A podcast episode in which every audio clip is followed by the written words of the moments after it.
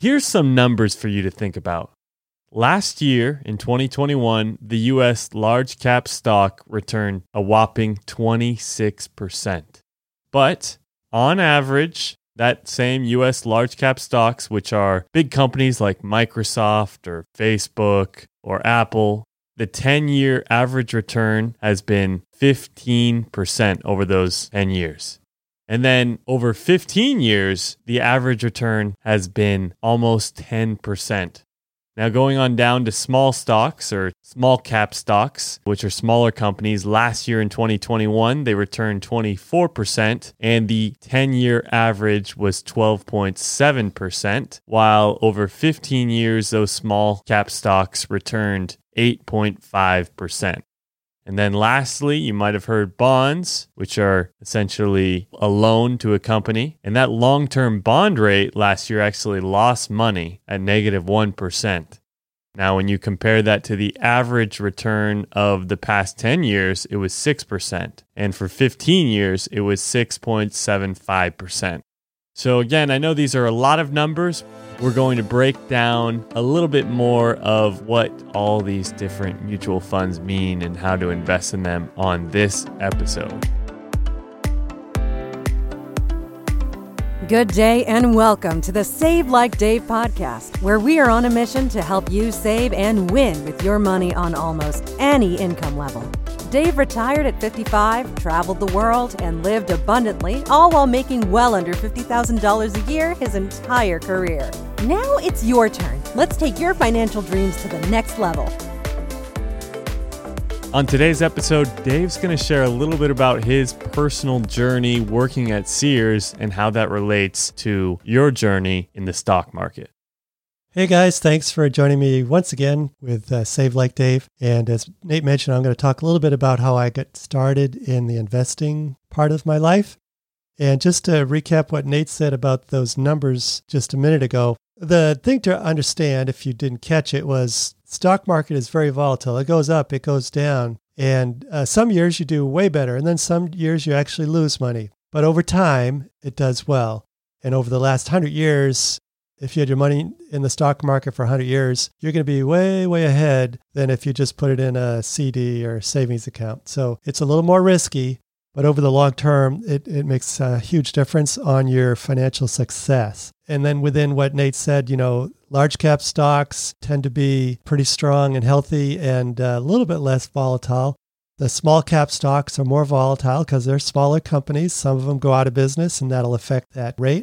But once in a while, those like a Microsoft, it was a small stock at one point, and then it grew so fast, it became a large cap. So just as an idea. And then bonds, as Nate said, you know, it's debt. The companies sell bonds, they take on debt and promise to pay you back a certain percentage. And with that money, they take it and they try to grow their business. They may build new buildings or whatever it is, as one example. Okay, so let me just tell you a little bit about my story. And when I was starting out my career at Sears, they actually had three separate businesses inside our store. So for some of you that have been around a while, you know Sears is like a big department store. It'd be like Walmart or Target today. And for all intents and purposes, Sears is gone. It's out of business now. There's a few stores, but they're basically done. But when I was in there in the beginning, starting in the 70s, Sears was the king of retail, believe it or not. They were the Walmart of the retail world, and they were the world's largest retail store, which Walmart is now, and they were extremely successful. I had the unfortunate luck to start my career right when they were at their peak, and they kind of slowly, gradually went out of business. It was like you tried to pick that one big stock, that Apple or Tesla, and unfortunately, it tanked from there. That's right. I picked it at the top. And that's not what you want to do when you buy stocks, right? You want to hopefully buy a stock when it's low and see it as it rides up.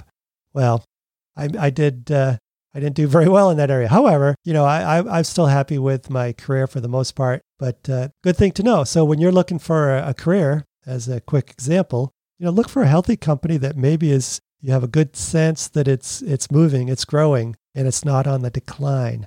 You know, a younger company that's more agile, that can make decisions quickly and stay ahead of the pack, so to speak. So anyway, it was big stores, every one of them. And In the one I had in Portland, we had three separate businesses inside our store. So we had the hardware store, we had appliances, we had automotive, but we also had three other businesses. And here's what they were. One was Allstate, which is insurance, as you probably know. The other one was Coldwell Banker, which is real estate.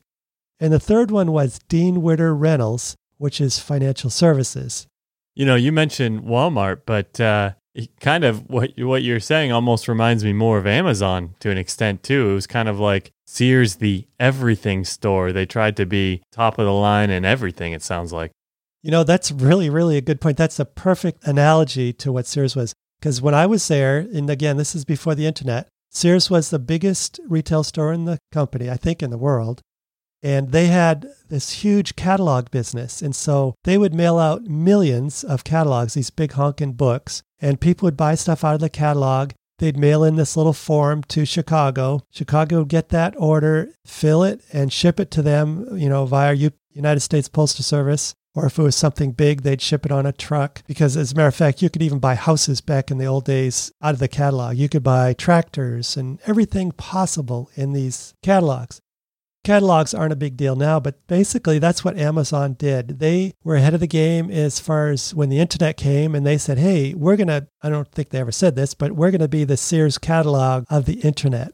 And they did extremely well. And so basically Sears was ahead of its time. They just didn't change when they needed to change, and that's where Sears lost out. And so all that to say, big companies like Amazon and Walmart and Target, they're having their day right now, but I guarantee you in 100 years, you probably won't even have heard of them because that's just the life cycle of businesses. Yeah, they have to adapt or become like, adapt or die or become like Sears or Blockbuster. That's right. All right. So in those three companies, like I mentioned, we had Allstate, Dean Witter, which eventually was merged into Morgan Stanley, and then Coldwell Banker, real estate. On my lunch break, I was interested in those businesses, and in particular, I was interested in Dean Witter Reynolds, which was the brokerage firm. And so I'd go over there, and I got to know one of the guys that worked in that little booth and talked to him about finance. And, you know, over a period of time, I got to know him pretty well, and he shared what he did and how it works, and it just was really interesting to me. So this was the very first trade I ever made, and if you're totally unfamiliar with stocks and bonds and that kind of stuff, you just can't go out and buy that product. You have to go through a brokerage firm. It's because the government wants to make sure that it's on the up and the up, and that some company is not selling you some, say, stock that's not, the government's not keeping an eye on. They want to protect your purchase as best they can. So I learned a bit about finance, but realized I needed a professional to go to the next step. And so this is where I made my first stock purchase. In 1991, I bought 100 shares of Microsoft at $47 a share. So that cost me $4,700. And lo and behold, 11 months later, the stock was killing it. It was up to 78, and I sold it. And I sold it because my broker said, this company has really done well. You need to get your money before it goes down. Yeah, you thought you were a genius, right? You bought it at $47 and you sold it at $78. In less than a year. And honestly, I thought, wow, this is cool. This is easy. I made $3,100. Now, back in the 90s, $3,100 that's a lot of money, right? Probably like $10,000 today. And in less than a year, I was a genius, right? So I thought. So then I talked to my broker again. And I used the money from that sale of Microsoft, and I bought 400 shares of a new company. My second purchase was a phone/pager company called AT&E, not to be confused with AT&T. And their little thing was, again, this was when we had pagers. This is before we had cell phones. And so, for example, like a pager would be something you wear in your wrist like a phone, and you also had your phone on one wrist and you had a pager on the other, or had it on your hip. And so how it would work is if a doctor was someplace and they needed him into the office, they could page him and he could instantly respond and, you know, rush to the office or the hospital and take care of business and so on and so forth. So a pager was really a real good way to get in touch with people, say if you're out on the road somewhere or not near a phone. And it was really sweeping the nation. It was very successful. So this company, AT&T, thought, well, I'm going to do this. I'm going to put a phone with a pager all in one. And so we don't have to have two devices that we wear. And you know what? I thought that was great because honestly, I had a pager at work and I had my phone on and my boss would page me and then I'd go to a phone, then I'd call him and say, what's up? And he'd tell me to do this, to do that. So it was good. It was functional, but I thought if you had it on one phone, both, that would save, having two things on your hand. I really thought it was a winner. Well, guess what? In a short amount of time, that company went out of business. And they had actually, I thought a good product. It was a Seiko watch and the pager was included. The watch was bigger because it had to have both products on it. But for whatever reason, it did not take off. And I will say, a few years later, cell phones came on board and that totally changed everything. So what lesson did I learn from that, right? For one thing, I learned that brokers may not have my best interest in mind, and I needed to become more knowledgeable on the subject of stocks, bonds, and mutual funds. Yeah, that's such a good point and one that you can't miss in that, when you have somebody recommending a stock or a crypto or a mutual fund or invest in this or that, real estate, if it's not their money, no matter what they say, they're just not going to care about it as much as you are. 100%, Nate. That is so important what you just said. They just, they could be really good people. They could be relatives for that matter. But they do not have 100% buy-in like you because it's not their money. And so I'm just saying, do your due diligence and learn as best you can, and then, step out and make that decision. I mean, there are definitely good brokers that can help you. And I know friends that have had brokers their whole career, their whole life, and they've been happy with them. So I'm not saying not to use brokers. If you're a person that doesn't have an interest in learning about that, you don't have to learn a lot per se, but you do need to understand what I'm just talking about just now. You need to know the basics. Okay? All right. So today I want to share a bit on how you can get some of that knowledge specifically on mutual funds. And again, you can use a broker after, but first understand the basics.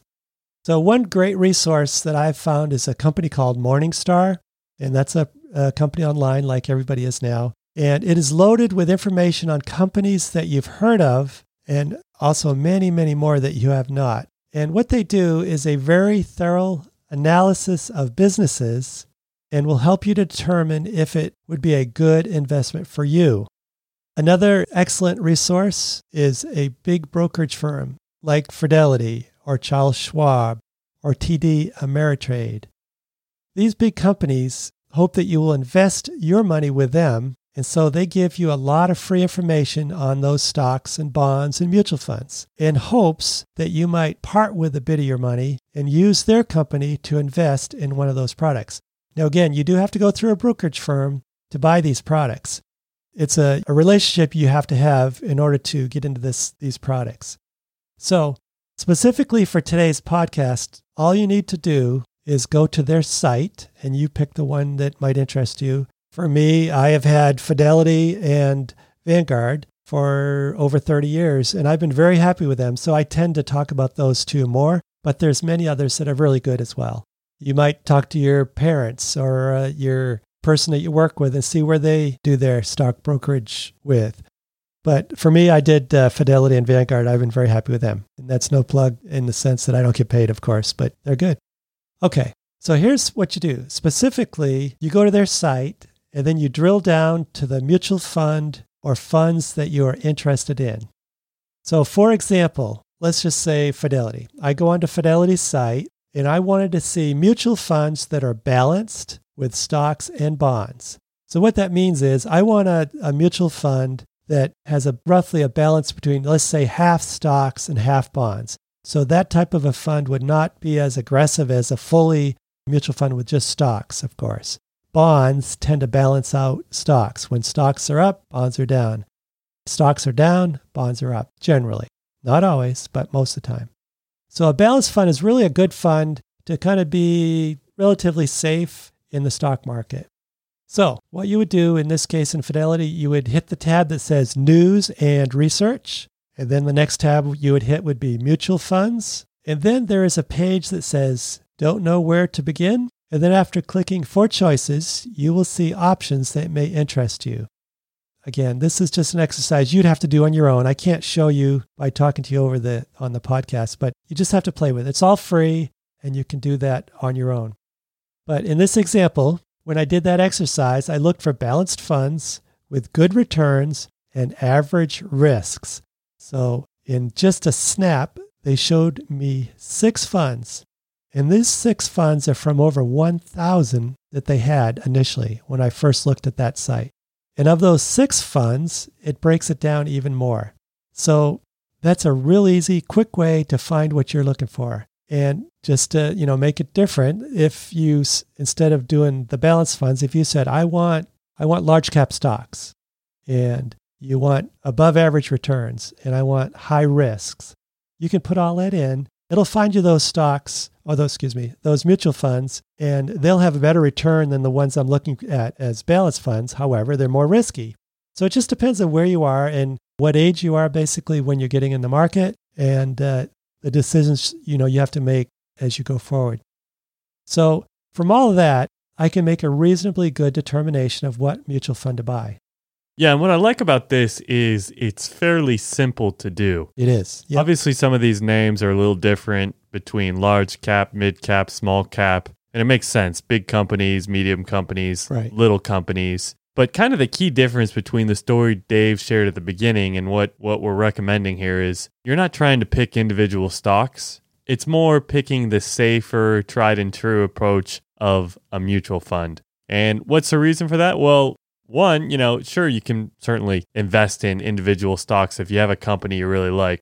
But Dave shared there was a company he really liked called AT&E that had this incredible new technology with pagers. And it sounded perfect. Mm-hmm.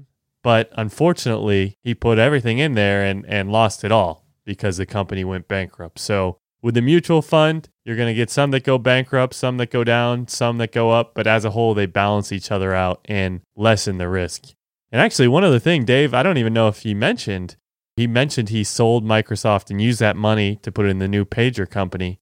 But actually, from there, Microsoft continued to go up and up and up. Whereas if he would have just left his money there, he would have made even more money. Yeah, I did forget to point that out. But Nate, you're 100% right. This was back in 91, and my stock went from 41 to 78. And my broker said, I think you need to take the money out. You know why he said that? Because a broker doesn't make money until their customer buys or sells their stocks or mutual funds. Yeah, that's a key point there. And so, again, I was a novice. I didn't know any better. And I learned my lesson, right? But to Nate's point, if I've looked at that since, Microsoft in the 90s, this was back in 91, in the decade of the 90s, Microsoft was the stock to have. If I remember correctly now, it split 6 times in the 10 years from 91 to 2001. And I tracked it. If I had got all those splits and left that an original 100 shares in, it would have been, I think after like 20 years, it was like $500,000. And you know what? Right now, Microsoft is killing it. And they went stagnant for a while when they had this guy named Ballmer who was the CEO, and they have a new guy in there the last few years who has just taken off. This company is doing extremely well. And I didn't look at the numbers. I haven't looked since then. But if I had left that same 100 shares in from 1991 to 2022, I would almost guarantee I have $1 million from that one stock alone. I may have had more than that. So lesson learned, right? Yep, lesson learned. And don't cry over spilled milk, because that's life. We're all going to have our big losses. That's just the way it is. But hopefully you're going to have some winners too. All right. So what are 3 things that we want to focus on this episode? You bet. All right. I know we went a little long today, but some important things I hope you got from this and will help you in your journey to be successful with money. And the first point I want to emphasize is a fool and his money are soon parted. So you've heard that phrase, I'm sure. And I haven't, but... Oh, okay. Fair enough. A fool and his money are soon parted. And it's true. So what I did was I became educated in the basics of finance. In this podcast, I shared resources that you can use that are usually free and will be greatly assisting you on your journey. And once you learn where to go, spend some time moving through the sites, and you will gain knowledge needed to make informed decisions in the world of finance. Yeah. So I think the key point there is you're not just going to invest in things because you hear it's a good idea or it sounds good. You know, you're going to study, you're going to look up, you're going to educate yourself and find the things that manage the risk that you're comfortable with. Correct. All right. The last thing I want to talk about today, and then we'll be done, is to take action. I always want to end with that because this is where the rubber meets the road. So now you know where to get the information. It may now be time to take action and purchase your first mutual fund. It can all be done online, and if you need help at all, these brokerage firms are there to help you. And they're not bad guys, not at all. But as you saw from my example, you need to be knowledgeable about what you're doing. And they are one of very few companies that I have found that answer the phone call without a hassle. You know, when you call AT&T or you call Comcast or whatever, Good luck.